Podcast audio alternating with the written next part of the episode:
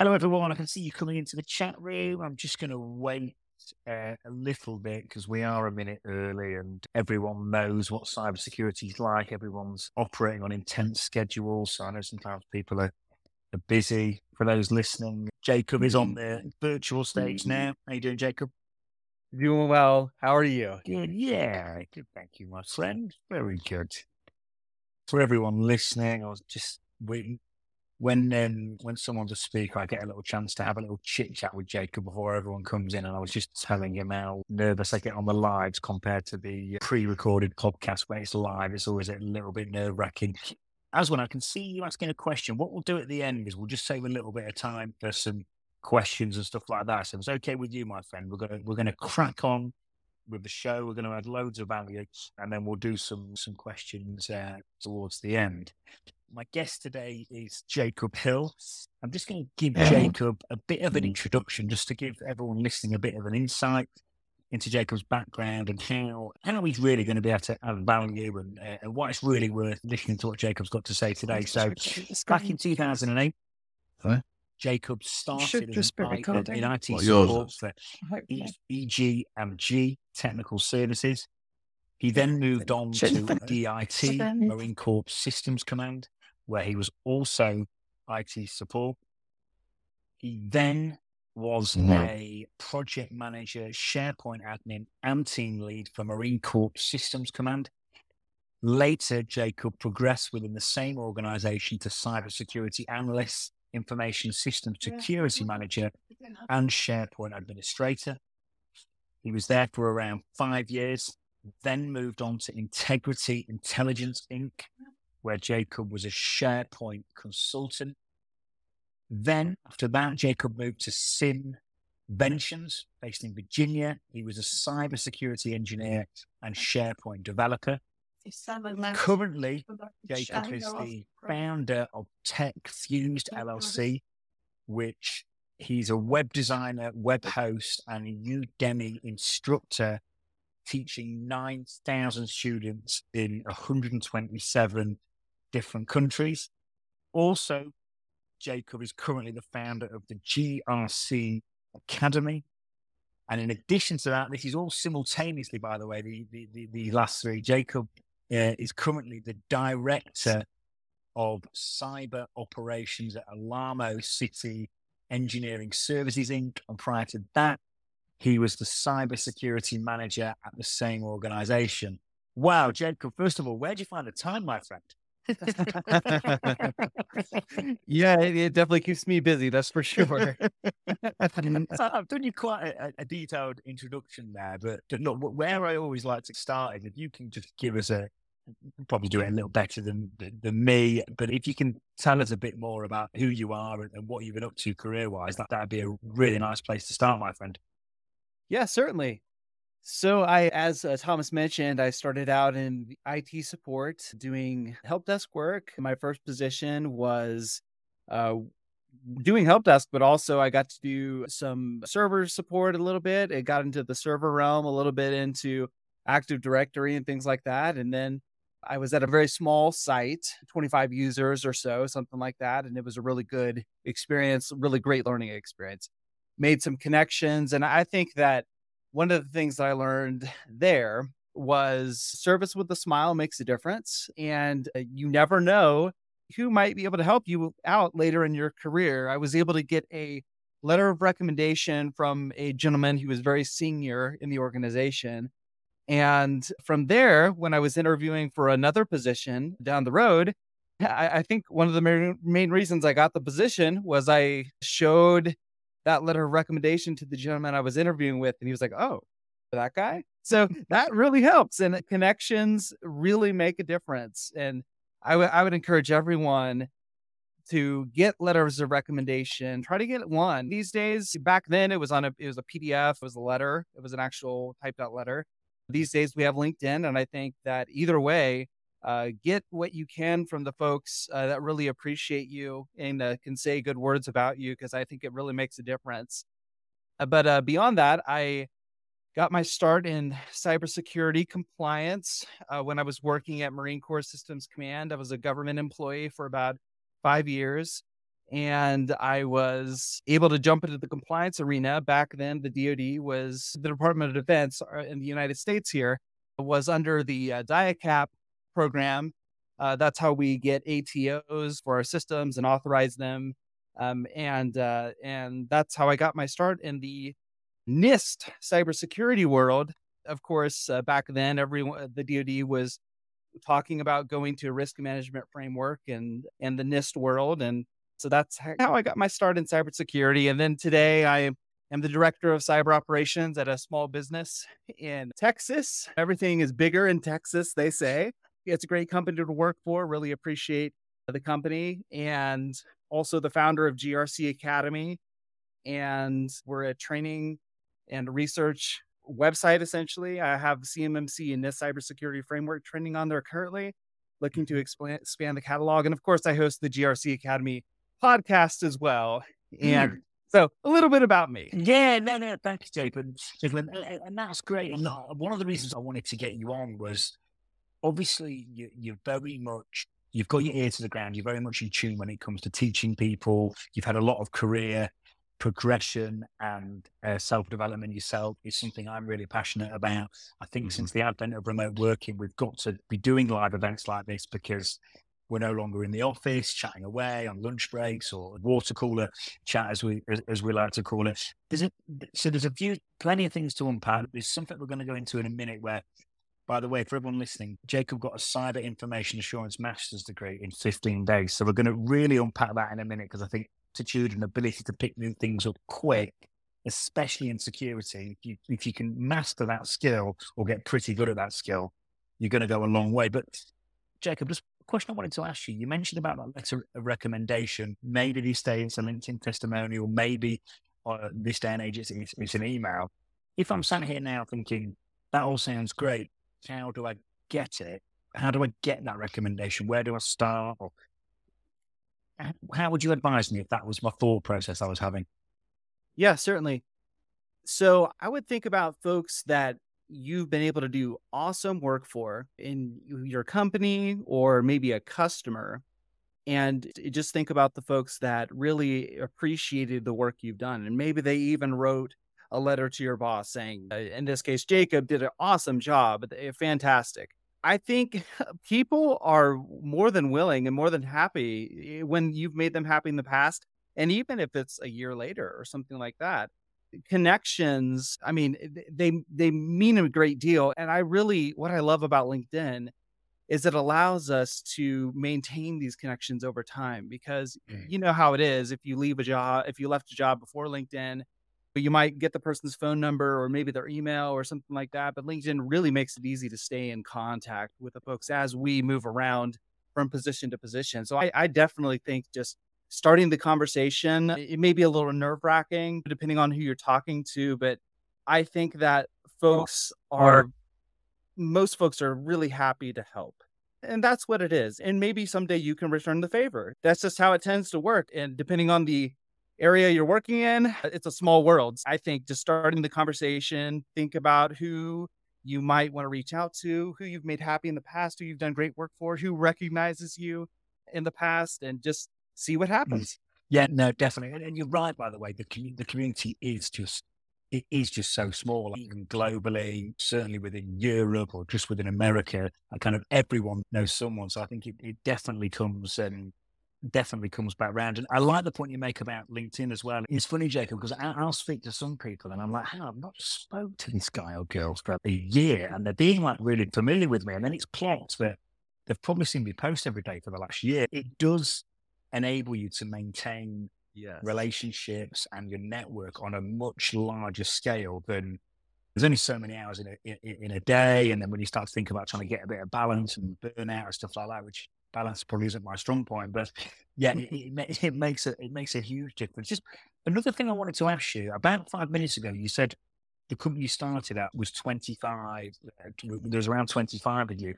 Do you think for people listening that are really trying to double down on moving forward career progression, do you think they'd be better off starting a, a smaller company, or is there any kind of thoughts you've got in relation to that? That's a very good question. I think in the tech industry, and I'm speaking about the United States, I'm sure it works elsewhere in other countries as well. But from what I've seen, the every two or three years, you typically you have to move to a different position to get that 25k 30k pay bump you know what i'm saying mm. but what's interesting and about my current company is that this is one of the few companies uh, that I've worked for in the past where I have been able to get a promotion with a significant pay increase, which is amazing. Not all companies will do that. And whether or not you should start out with a small or a larger company, I think on the small company side, I think that you can get exposed to a lot more different areas than a larger company because smaller companies typically they're they maybe they're less process oriented. You know what I'm saying? They many the same people wear many hats in a lot of cases. Mm. And so you can get exposed to a lot of different areas opposed to working for a, a very large company where you're you're doing one thing and one thing only. So I think there's value on both sides depending on what you want to do. And small companies have their frustrations, large companies do too. Mm. So it just depends on how what your goals are. And, and I will say this small companies, they, you have to be very, very driven. You know what I'm saying? To, I think, to succeed in many small companies because there's not a lot of, there's not a lot of room, a lot of overhead for folks who are not A players or whatever. You know what I'm saying? So it, just motivation, come with your motivation on every day and just kill it. But I, I, think, like I said, I think small companies, they offer great opportunities and other opportunities that you may not get in uh, larger businesses.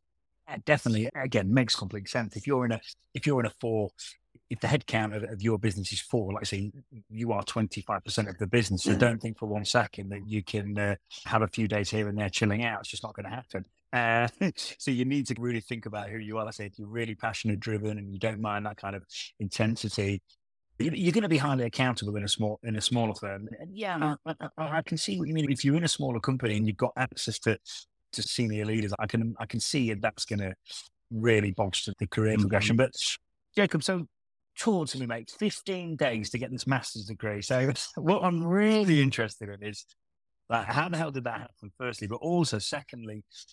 Uh, as I mentioned a few minutes ago, if you've got if you're able to learn new things quickly, it's part and parcel of security, like threats in the wild and what's going on or attack vectors, everything's changing all the time. And then you start thinking about machine learning and AI, and that's the kind of whole, we could do a whole another show on that. So I think with everything taken into account, I think the ability to pick new things up quick, and I know from my day job as a recruiter, this is something that employers love to see.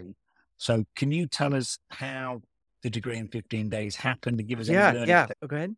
Sorry. No, no, it's fine. No, no, go on, mate. No, it's fine. Excellent.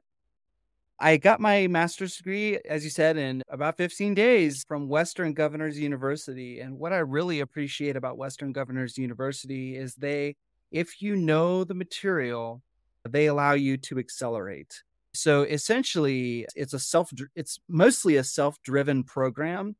And it is not time bound based on a lecture schedule. It's all based on how hard you want to work and and also the knowledge you will come in with. So from my experience, I, I had two certifications that knocked out two of t- 10 classes. So I had to complete eight classes. I had been, I, I hadn't gone to college for 10, 11 years. One of the challenges I had was I said, okay, I think this is achievable within 30 days. But when I mm. started, I had to remotivate myself because I was like, oh man, I don't feel like doing schoolwork. But I just sat down and I just worked on the, the, projects that the classes had. Now, for me, and I don't think this is the normal experience, but for me, I have been in uh, this sector for over 15 years now, and I've gotten through a lot of trainings, have a, a number of certifications, and I've seen most of what the the degree program covered, right? So I was pretty familiar with much of it. I had, there were some gaps that I had to address. And uh, there was, I think, three proctored exams. And I was so thankful. Everything just went well. I had to get CompTIA CYSA plus, and I got that I think at the end of the first week. So thankfully, all of that just went very well. And based mm-hmm. on my knowledge and experience coming in, I was able to complete everything within 15 days. Like I said, I don't think that's the normal experience. But another thing I love about WGU is they you pay by six month terms and essentially you can complete as many courses as you can within that six month term.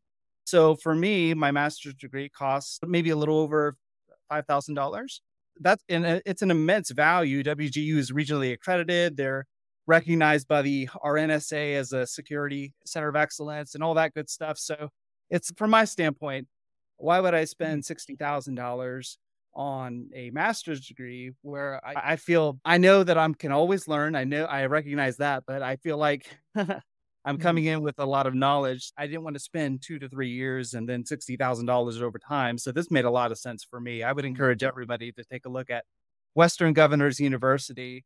Fantastic value, great experience. And if you're going for your bachelor's degree, you'll come out with a boatload of certifications too. So mm. security mm. certification. So I th- I just think it's great. Cool. Thank you. Well, listen, if you're paying six months terms, I think the rate you were going at, you'd put on our business, Jacob. You'd get that done. right. The one thing I wanted to pick up on as well, and by the way, I think you're very modest, my friend. I think with anything, I think you used the word luck there, but I'm a firm believer you you make your own luck. And you referenced at the start there that you didn't necessarily feel like it. Obviously, you're a busy chap anyway. And I think that's something to really tap into. And I see it across different professionals I'm dealing with within cybersecurity. And you could be doing the most the most glamorous role ever within cybersecurity, whether that's cloud security engineer, whether that's a really low level red team hacker, whether it's managing a cybersecurity team. I think there's always going to be times where you don't feel like it. And there's always going to be aspects of right. a certain job where you don't feel like it. And I think there's, I'm not saying that um, people listening right now are necessarily like that, but I do know for a fact there's a lot of people out there that when they don't feel like it, it's um, perhaps they didn't do it, and clearly you do. Have you got any motivational tips for pulling yourself through, or is it just the way you are, or? Yeah, I think just take one step at a time. It was a bit overwhelming looking at the whole program and looking at all that I would have to do. Uh, one step at a time, one day at a time. Just keep knocking it out. Keep doing the right things. Um, and eventually success comes. It's just keep making those good decisions every day and uh, success will come. It's just a matter of time. Hmm. Cool. Cool. Very good. So moving on to the GRC Academy, you're the founder. I'm falling more and more in love with the GRC. I think I'm seeing more and more benefits when it comes to career progression and self development. Can you tell me and the listeners what the GRC Academy is all about and how it can help them? Yeah, certainly. So GRC Academy is it's a training uh, platform, and it has a, a few different uh, resources out there for folks. One is Security Control Explorers, which are you know it, they're from NIST, right? So most of them. So uh, I have NIST 853, which is RMF 800 171 172, and then the CMMC, which we'll be talking about in a moment. Um, but uh, what I like about it is it puts all of the information related to those security controls on a in a web format and you can get away from that ed- ugly spreadsheet and be able to consume them in a much easier manner so that, that's one thing that's out there and then another thing is the grc academy podcast i i'm having i may be having a, a higher education panel here pretty soon with some folks from some really really big universities coming on the podcast to talk about uh, their experience with uh, NIST 800 171 and CMMC. So that, that that could be really fascinating. I have right now. I have a podcast editing backlog, and if, if folks, if you ever start a podcast, oh, editing is going to be my death. You need to um, some support. So I, I have a backlog support. right now, but I have some great episodes coming out. One uh, one of interest is with Zscaler, and they are a technology company that really focus in on a, a, number of zero trust aspects, how to have a lot of success in commercial as well as government. We talked about zero trust and trying to get to zero trust is a buzzword, right? At, at this mm. point, what does it actually mean? Mm. So I, I think uh, that will that'll be a fascinating conversation and just some other episodes that are coming out. I, I actually had the opportunity and the honor to speak with uh, Dr. Ron Ross from NIST and he has been so influential over uh, cybersecurity the last 10, 20 years. he wrote the risk management framework. He's the lead author of that and a number of special publications from NIST. So I was really honored to be able to speak with him. But yeah, I, I and I try to keep it varied. I spoke with another a privacy attorney about the privacy laws that are coming out in the US, whether or not the privacy law at the federal level is the United States GDPR, stuff like that. I, I like to vary it up and talk about all kinds of different aspects of cyber. And then, uh, then of course, I have cybersecurity training on GRC Academy, uh, CMMC, as well as NIST cybersecurity framework. And we'll be looking to expand the catalog soon. Cool. Thank you, mate. You just created about five more questions in my head that I need to ask about where you just said around. So the podcast, where can I find it? What's the easiest way to uh, get access? Yeah, yeah. So if you go on your favorite podcasting app, just search for GRC Space Academy and it'll pop right up there. Otherwise, you can go to grcacademy.io and click on the podcast link and you'll see all the episodes there. Okay, cool. And the so the GRC Academy it's essentially a really nice platform. It really enables you to accelerate and improve your learnings because it's much more kind of user friendly. I know you mentioned moving away from the spreadsheet, so it's a really nice. I know a lot of people learn in, in a visual way. So mm-hmm. is it really tapping into into that aspect of things as well? Yeah, yeah. The Control Explorer is really uh, the, the goal is to put all the information on one page because from a NIST standpoint, you'll have security controls, then you have assessment procedures and assessment objectives. And if some people miss those assessment objectives, uh, which is are meant for an auditor, even for an implementer, they're so critical. So putting it all on one page in a nice, friendly way mm-hmm. uh, is what I tried to do there it makes a difference. And earlier, you mentioned about feeling overwhelmed, and it's an experience I've got a lot on myself at the minute, and I'm constantly feeling overwhelmed. And I think sometimes it's so easy to be just stopped in your tracks when you feel like that. I think it's you've got to just do something almost, you just almost get that momentum back. And it's, um, I say, there's a lot of stuff we're talking about now. Some people might be listening thinking, God, this is a lot to lot to take in. But I think the key is to keep moving forward. And just one point I, I just want to pick up on, Jacob, is you've had a lot of career progression and um, your communication is re- really good. And for everyone listening, it's really clear to see. And I think for anyone feeling overwhelmed, if you can focus on those communication skills, it kind of ties really nicely in with what you said earlier about recommendations and someone knowing someone you knew. I'm not saying the technical skills don't matter. They do. Of course they do. We're in security. They're essential. But if you can get that communication and get that communication thing skill uh, sharp, it, it goes a long way. Yes. Have you got any? I know you've given us a few already, Jacob. Have you got any other tips for getting the getting communication skills really good? Yeah, right in line with that. One of the bu- best bosses I ever had gave me this advice, and he said, and it sounds so simple, but he told me tailor your presentation to your audience. Think about who your audience is, and that everybody we all know that. But if you actually think about it and apply it, um, it makes a huge difference. And in just thinking about all the things that happen in an organization and the breakdowns that happen and why something didn't get done, oftentimes it just comes because of communication problems. Mm-hmm. But you have that engineer who is talking ones and zeros to the CEO, and um, that doesn't work. and uh, you, we have to think about who our audience is. What do they care about? What do they want to know? Because we in cybersecurity, we have a lot of in the weeds things we're thinking about. But if you're talking to the C suite or maybe the direct directors or something like that, they have a different set of things they're worried about. So you have to think about how can I communicate to my audience in a way that's most effective for them mm. because just talking amongst your cyber team that's a whole different conversation opposed to talking to an executive level audience and trying to get a budget, for example. So eh, just consider your audience, think about what they care about, and then tailor your presentation from there.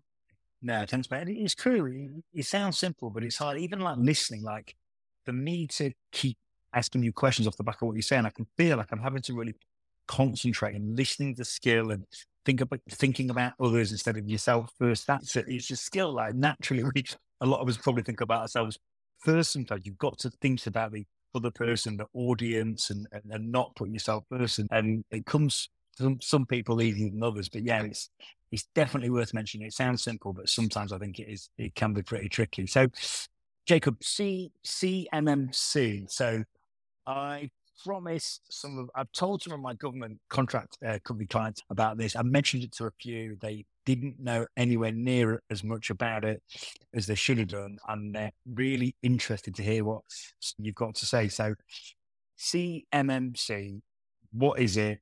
How's it going to affect the security space? Yeah, excellent. All right.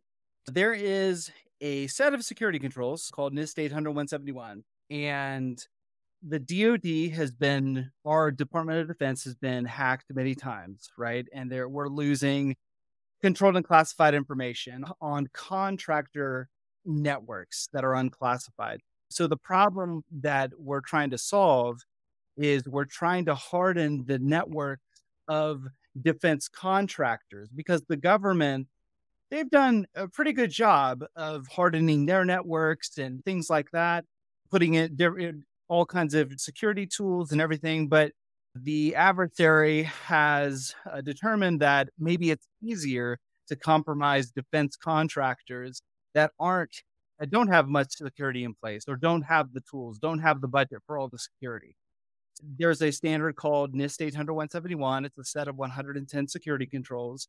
And the DoD's CMMC program, the Cybersecurity Maturity Model Certification Program, is a way to have a third party assess a defense contractor's implementation of NIST 800 171. What DoD has learned is that they can't trust defense contractors to simply say, yes, we are good to go. Everything's great. We've implemented the security controls and uh, everything's good. Don't worry. Uh, they've learned that they can't trust that. Uh, they have done audits on defense contractors and found even if the contractor says we have a perfect score, compliance score, that eh, in many cases it's just not correct. And it's either because the contractor didn't understand or uh, there was a, a Penn State False Claims Act, I think that's that has recently come out that a lot of you have probably seen that was on this very topic of NIST 800 171 in falsifying their compliance scores. Really sad story, but mm. the CMMC is a way to give the DoD more assurance that defense contractors are implementing the security controls. And the focus is bringing in independent third party assessors to come in and do audits, very similar to the ISO 27001 world. In the NIST world, at least from a defense contractor standpoint or a private entity standpoint, third party assessments are new. So CMMC just focuses on DoD contractors right now. It could expand federal wide, but uh, we'll see what happens. And from what I'm understanding, the CMMC requirements will be uh, showing up in contracts sometime next year, uh, probably late next year, but depending on the results of the regulatory rulemaking process, which is a totally different conversation, it probably will be later next year. Mm, cool. Thank you, Jacob. So, just to summarize, we know that the DoD have got the security posture to a certain standard where black hats are thinking this is getting really tricky. So the new way to attack them is through supply chain attack. They're hitting the government contractors, yes. Uh, and they're getting in that way. US government are going, no, had enough, not for us you guys, you, you government contractors doing any form of business with us, you better up your security posture or we don't want to work for you. If, and we know it's coming in next year, if I'm a government, if I own a government contractor and I'm thinking, oh, this this sounds pretty serious, what would you say to me? What, what advice would you give me to get myself where I would start looking at the security requirements of NIST 800 171 as I said before, I do have a Security Control Explorer uh, for NIST 800 171 on grcacademy.io. So take a look at that. And I just, I actually spoke at my first security conference uh, last week, which was interesting. It was a milestone for me, right? So I'm happy about that. Uh, but I spoke about our experience implementing NIST 800 171 in a small business. And small business, lots of challenges there whether it's budgetary resources, the right people, or whatever. If you have cybersecurity staff, get them to look at NIST 800 171. Take a look at those security controls and evaluate where you are, where you stand with that. Right now, NIST 800 171 is the federal standard. there is a contractual rule that will be a contractual clause that will appear in all federal contracts when and maybe I don't know the timeline on it, but that's coming to implement NIST 800 171. I think agencies are requiring it via policy right now, but there's actually a contractual rule. But for DoD, we already have that contractual rule in place, and then CMMC is going to be where we're checked by a third party. So I would definitely advise get your eyes on NIST 800 171. If you support the federal government, you definitely want to get up to speed on this. If you mm. support DoD, uh, your timeline is rapidly approaching your deadlines. Get ahead of it if you can.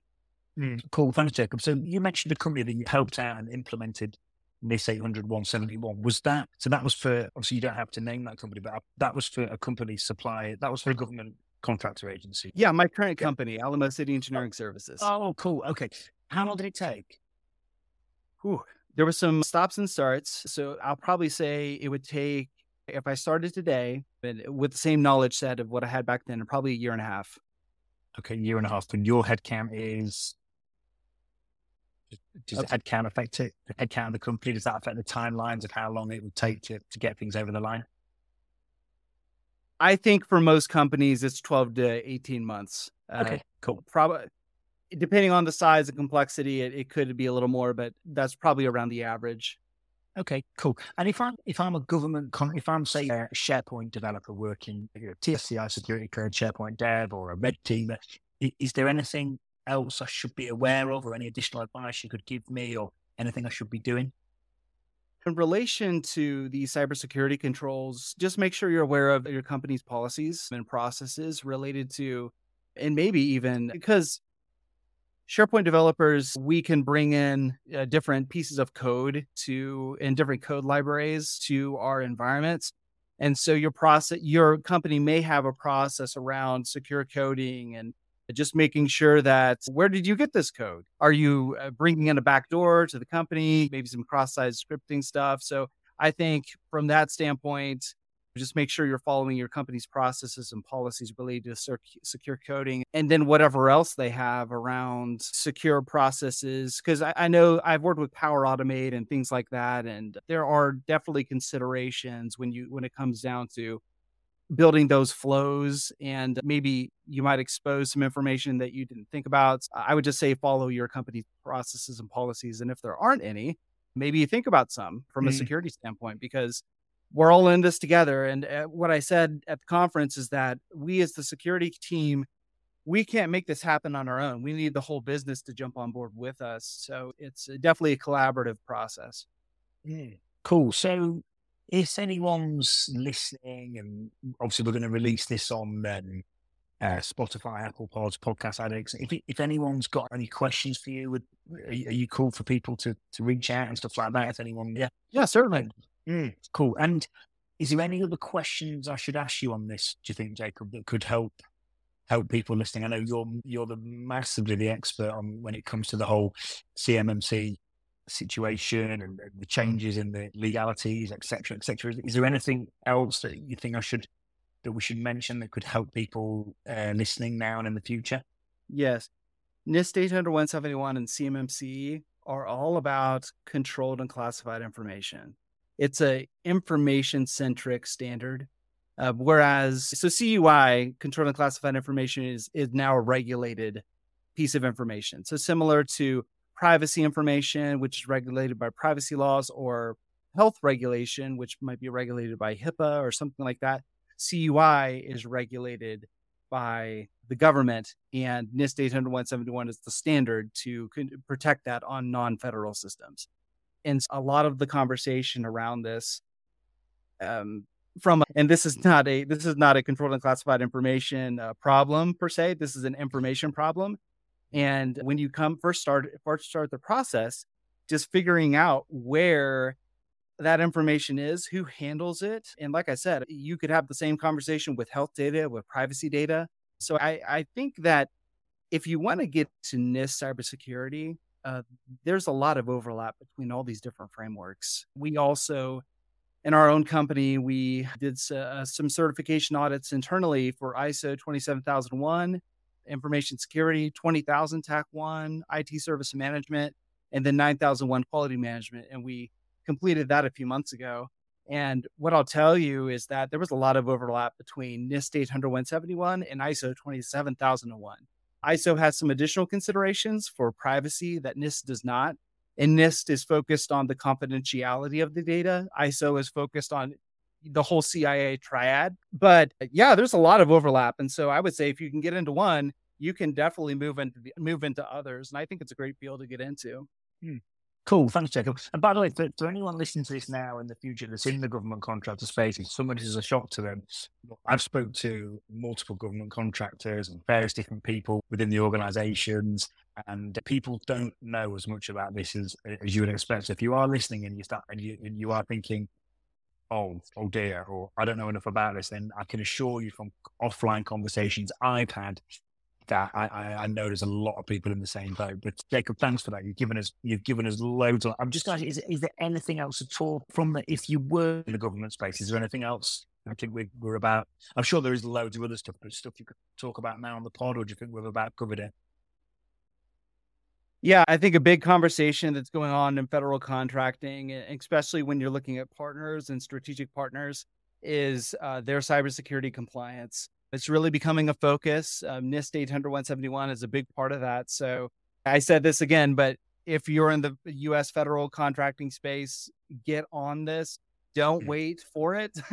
Mm. if you're not a DoD contractor, NIST 800 171 is, is likely a requirement via policy, but it will be contractually required very soon. So definitely jump on this. Don't wait because if you wait, then it could cause problems, and it's definitely a big risk for your company uh, overall. Just if you're not operating in a secure manner day to day, there are other risks beyond compliance and contractual risks. What mm. if you deal with a ransomware event? Are you prepared mm. for that? All the mm. impacts that could have to your business. I myself, I, I view compliance as a way to achieve security, true security.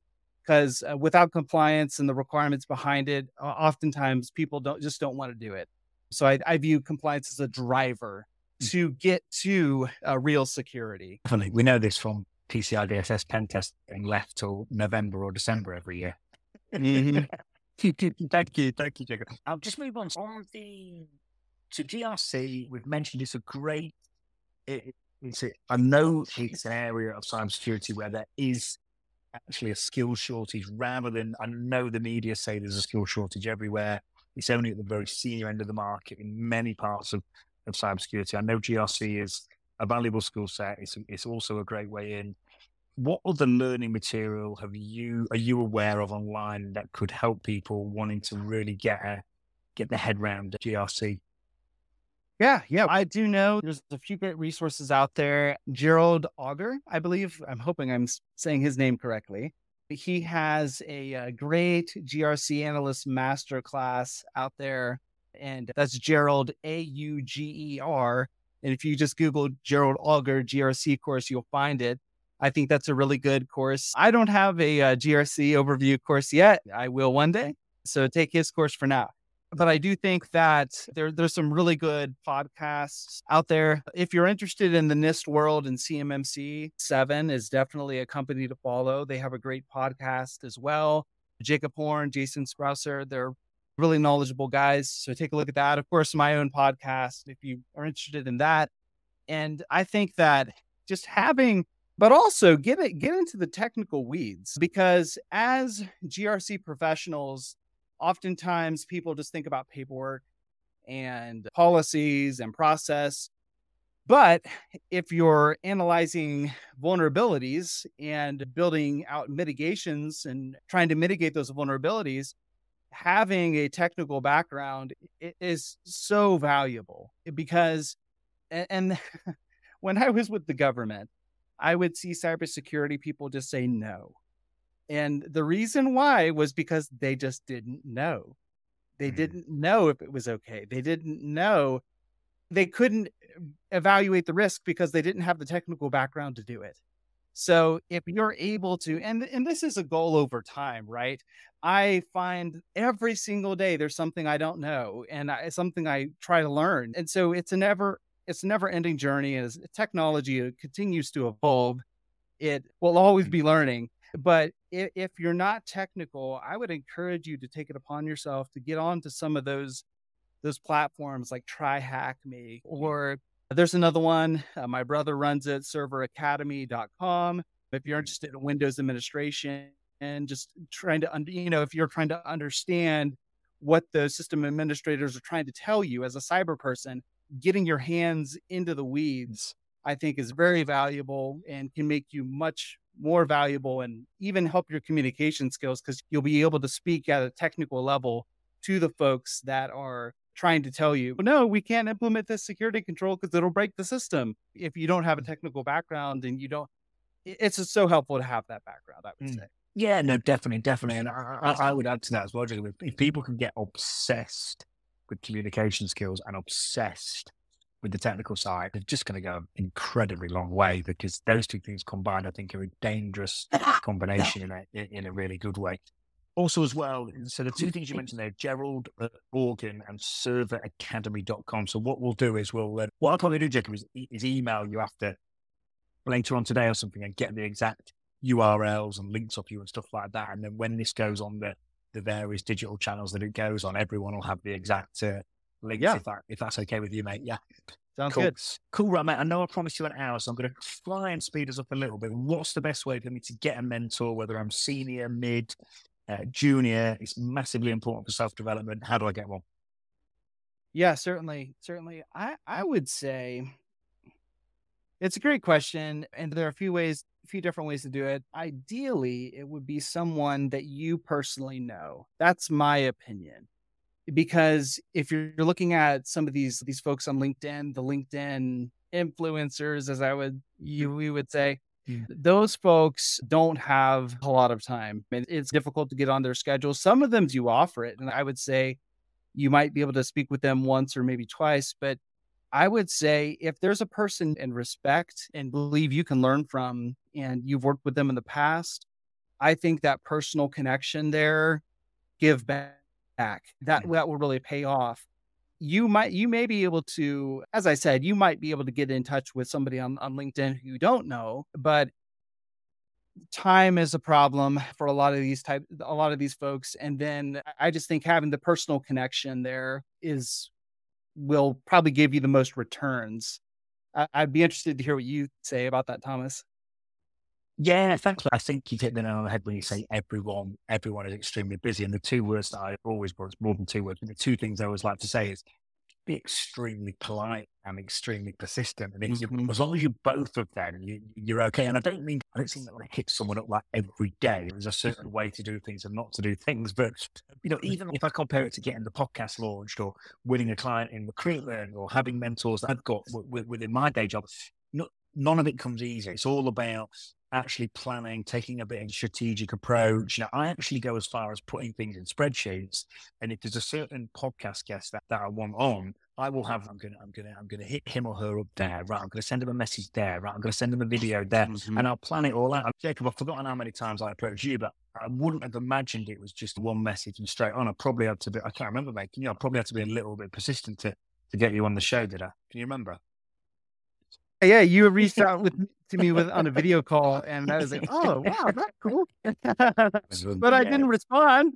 Sorry, mate. no, no, no, exactly. And that's the thing. People were listening to me chatting now, and they probably thought it was an absolute formality for me to get you to do this LinkedIn live. But again, I do. I was. I've not even got our message history in front of me. I've not got my, my spreadsheet in front of me, so I couldn't remember. But I, I knew that a man in your position, doing what you've got on, running multiple businesses, managing cybersecurity teams, I know it is not just a case of going, hi, Jacob, do you want to come on the podcast? It, it just, or it very rarely ever works like that. So I think my message is take a strategic approach, approach track what you're doing. Don't, not, I'm not saying hit people up every five minutes, but I am saying you've got to be polite and persistent, leave a bit of time, and it all needs tracking. Streak CRM is great for it as well. That's like a tool that can manage your outreach and remind you when to reach out, in certain periods of time without being uh, annoying and keeping it all professional. So, yeah, that would be my input, my friend. And I just want to share which podcast or book has had the most positive effect on your career so far? And you're not allowed to say mine in your podcast. I think that Summit Seven's podcast has been really beneficial. And overall, it, it, they're in the CMMC space Mm-hmm. They put out excellent information. And I've been following them for years. And they launched a podcast last year. But before that, they had a lot of video based material and just excellent material on their website that was very informative, very value based. So I really have appreciated Summit 7's content because it really helped me make sure that I was going in the right direction for CMMC as I was building out our program. Cool. Thank you, my friend. You mentioned your tour. By the way, congratulations on that talk. You mentioned it was a new milestone for you about 10, 15 minutes ago. Where can I find that, that talk and how will, how will that help the listeners just for everyone listening now? Oh yeah, yeah, excellent. So if you go to a it's a website cloud.cs2 that's where you can find the talk. I I think it, it's probably behind a paywall. I'm not sure if they'll publish it or not, uh, like publicly. Okay. But uh, if you go to, sorry, it's cs2.cloud. Yeah, cs2.cloud. For all the people who were just like, what? It yeah. didn't work. CS2 Cloud. It was in Denver uh, last week. Mm-hmm. And yeah, it was my first talk at a security conference, and the crowd was really good. Cool. Okay. I mean, building out security programs. I know there will be people listening now and in the future that want to hear about this. Can you give the listeners some do's and don'ts when you're building out security program? Yes, I would. If so, let's say there's not a particular framework or standard that you're accountable to based on mm-hmm. the industry you're in. I would say start with it may be the NIST cybersecurity framework or something like that because these frameworks really provide immense value because they tell us exactly what to do. We don't have to start from scratch. All of this has been done. The ISO world, the standards cost money. So that unless you're going for the ISO certifications, I would I probably wouldn't uh, start there unless you're required to even NIST 800 171, eh, the guidance in there is pretty solid. Now they are revising that standard to revision three, and I think that there's some great changes inside of that. They're also revising this cybersecurity framework to 2.0. But I would say if you're building out a security program, leverage one of these frameworks that exist today and don't reinvent the wheel. It's already been done. Definitely take a look at some of these frameworks and uh, just uh, start from there. Cool. Thank you, my friend. Now, when in terms of career progression, what, what why do you think you got to, to where you where you got to, Jacob? Not everyone gets that level of progression. If you could try and if I know it might be hard, can you try and maybe get it down to two or three main points that the listeners can start to really keep front of mind and take away with them? Yeah, that's a great question. I think, and I personally, Thomas, I don't think I'm anything special, but I'll tell you uh, what I think I did, and I think everyone, most people if you're in cybersecurity, you can do this too. What I'll say is that one, I was driven. You got to have the motivation. You have to, and if you're in the right company, you will be recognized for that motivation. I've been in certain places where, and I learned my supervisor is extremely important because I, in a previous position, I was getting awards, I was getting recognized. It's not all about recognition, but it's, it has a huge impact on your career. And then I went into another position with a different supervisor, and all of that stopped. So your boss does make a big difference on your career. I'll say that. But be motivated, be driven. The second piece is, I would say, probably, Thomas, that communication piece, eh, because you can be the hardest worker in the world. But if you can't communicate to upper leadership they will end up turning you off ment- mentally when you start talking. They'll either say, okay, everything must be great because he's talking ones and zeros. This is great. Or that person will be saying, I, I, I guess I'll have to talk to somebody else to get the real answer. So you definitely don't want that happening, uh, really, either one, because you're not going to benefit the organization. And, and that's what we want to do. We want to be a benefit to our companies and our organizations. I think one, motivation, two, communication, learning how to communicate to the executives in the company. And all kinds of people are different. They want to hear different things. And and something else I've learned too. This is just a this is free, okay? Sometimes it helps for the executive levels to hear somebody else say the same thing. Mm-hmm. So if you're trying to make change happen and you're having a difficult time, see if you can get another person, a champion, to help you by saying the same thing you're saying, maybe in a different way, or maybe it's just that they need to hear somebody else say it to validate that they're going to have to spend all this money on cybersecurity. So that that was free. That was an aside, but I think overall motivation, working hard, and just the communication skills. And then one other thing I think is of utmost importance is integrity um, and knowing that you can be trusted, knowing that you're going to be honest, even when it may not look great for you, but you're going to be honest about it. I think those three things, if you're able to pull all those together and be consistent with that, I think that is the key to uh, success overall, I would say. Brilliant, mate. Brilliant answer. Thank you, Jacob. So, just to summarize, so driven, be very driven. Number one, be very driven, be very motivated. You mentioned about having a great boss, so surrounding yourself with the right people, and making sure you've got a good team around you. And then number three, communication. Just one other point I just want to mention, just to really just make sure I'm understanding it right and make sure the listeners are understanding it right. So I think it's really good. So you mentioned about someone else saying the same thing. So would that be a situation whereby, and again, tying into the integrity piece and the trusted piece, say me and you, Jacob, were on a, I don't know, let's say we're on a SOC team together and we knew that mm-hmm. X, Y, and Z definitely needed implemented. Would that be a case of you'd ring me up and go, Tom, we're going into this meeting in half an hour's time. Look, we both know that thingy and thingy need sorting. And we'd have that conversation prior. So we're both championing it and making sure we get the changes we need to enhance that particular security posture. Is that how that would go down? Yes, mm. exactly. Exactly. Mm. Another way it mm. might happen is you may be presenting to the C suite and they might just say, I don't know, I don't like this, this and that. You might have somebody go back channel down mm. maybe the next week and have a side conversation or something like that mm. with the decision makers. There, there's a number of ways to handle it, but either way, sometimes we have to be humble enough to realize that we, we can't do it on our own and we need somebody to help us. Mm. So whether that's a cybersecurity person or or maybe another person on the executive suite that just gets it, right? We have to operate as a team and we just have to realize that sometimes we're not enough and we need help to make things happen. Mm-hmm. Cool. Jacob, this has been really good, mate. It's flowed really nice. Have you got time to stick around for a few potential questions? Is that okay? Yeah, sure. Yeah, cool. And if anyone's got a question, please raise your virtual hand now. Any questions at all, please raise your hand. Hi, can you guys hear me? Yes, I can hear you fine. Can you hear okay, Jacob? Yes. Hi, Aura. Um, thank you for both um, for having this podcast. I just had a question. A lot of your um, recommendation, I feel like you'll be very helpful once I do start the position, but I'm currently not in any cybersecurity role and I want to join. I know we could get certification to stand out, but other than that, is there anything else we could do to stand out and get that first interview opportunity?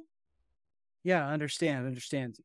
What what role do you want to start out in? Do you have a specific target? Is is it like a SOC or is it GRC? At the moment, uh, I'm thinking of either information security or mm.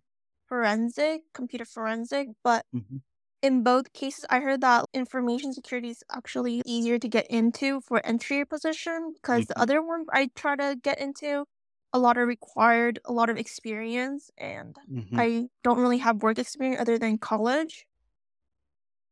Yeah, understood. Okay, okay, I understand.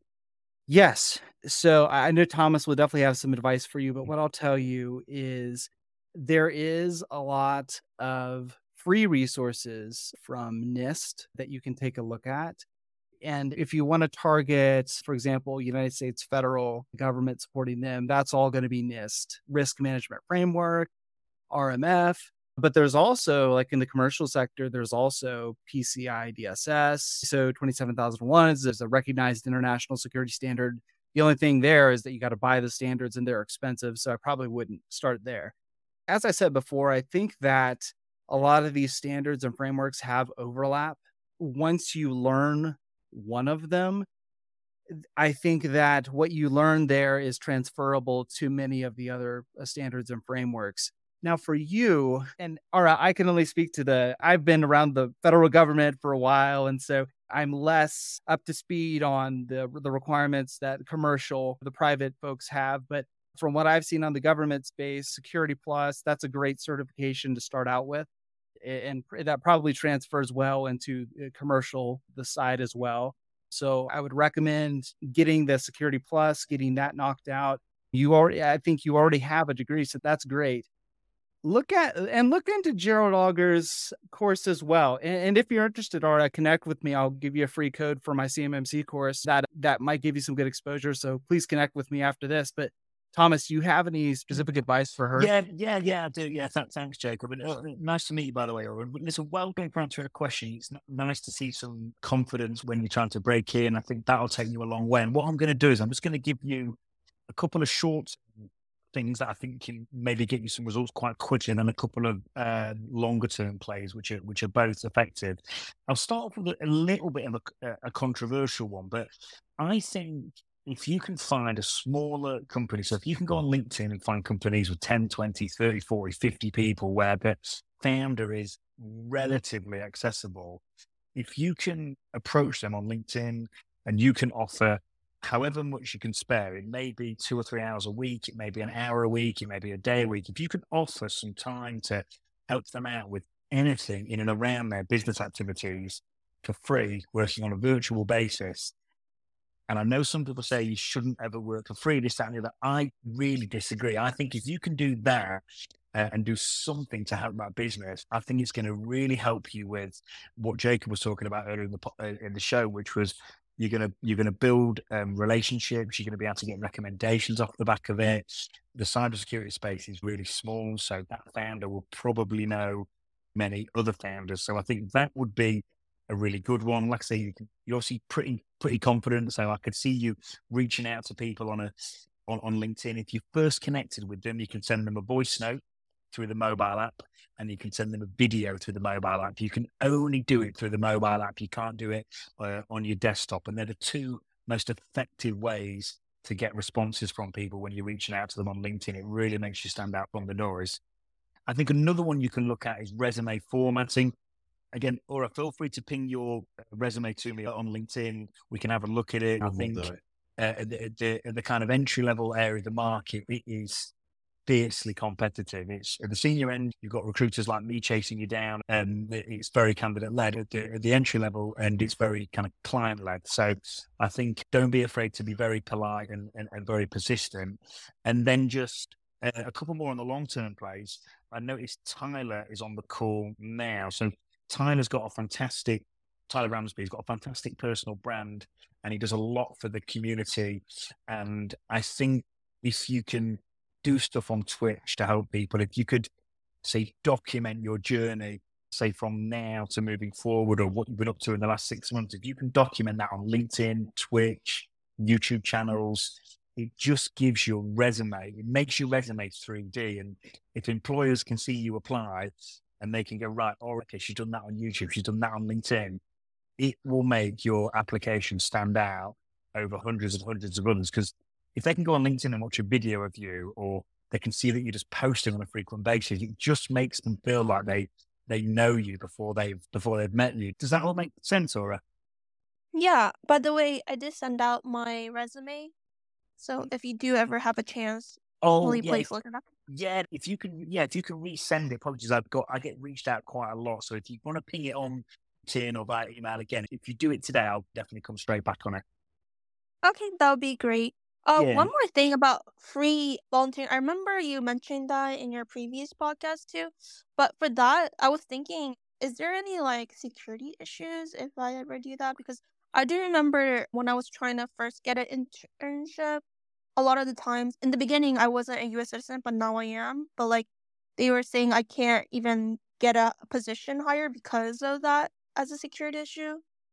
I think it would depend on the company. What do you think, Jacob? Yeah, I, I agree. It depends on what sector they would be in and, and who they support. Uh, but mm-hmm. I, I think now that you and congratulations, by the way, on that's huge. But I, I, do think it depends on the sector. I think the field should be open for you now. Mm. Smaller this or the smaller the company, the usually the quicker you can develop a relationship with, with people internally. Okay, that would be great. Thank you so much. Cool, no worries. Thanks for your question. Thank you. Anyone anyone else got any questions at all? Going once? Um, I'm sorry, Ahmed. I know you can't get your question. Perhaps, Ahmed, if you want to ping me or Jacob on LinkedIn, just ping us a DM, connection request DM, and perhaps we can answer your question over LinkedIn. But uh, no, Jacob, thank, thanks, mate. It's been it's been really good, mate. It's flowed flown really nicely, and thanks for all the info, mate. Appreciate the invite. Thank you no. very much, and thanks for everybody listening. Really appreciate your time too. Yeah, and likewise. Thank you. See you later, everyone. Cheers, everyone. Have a great week.